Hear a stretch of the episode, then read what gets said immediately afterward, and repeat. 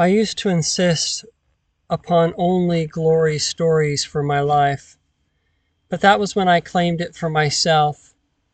I now realize that there are no unimportant tales in God's great saga. Our successes and our failures each serve up invaluable lessons for those who watch from veiled portals, waiting their turn to play a part.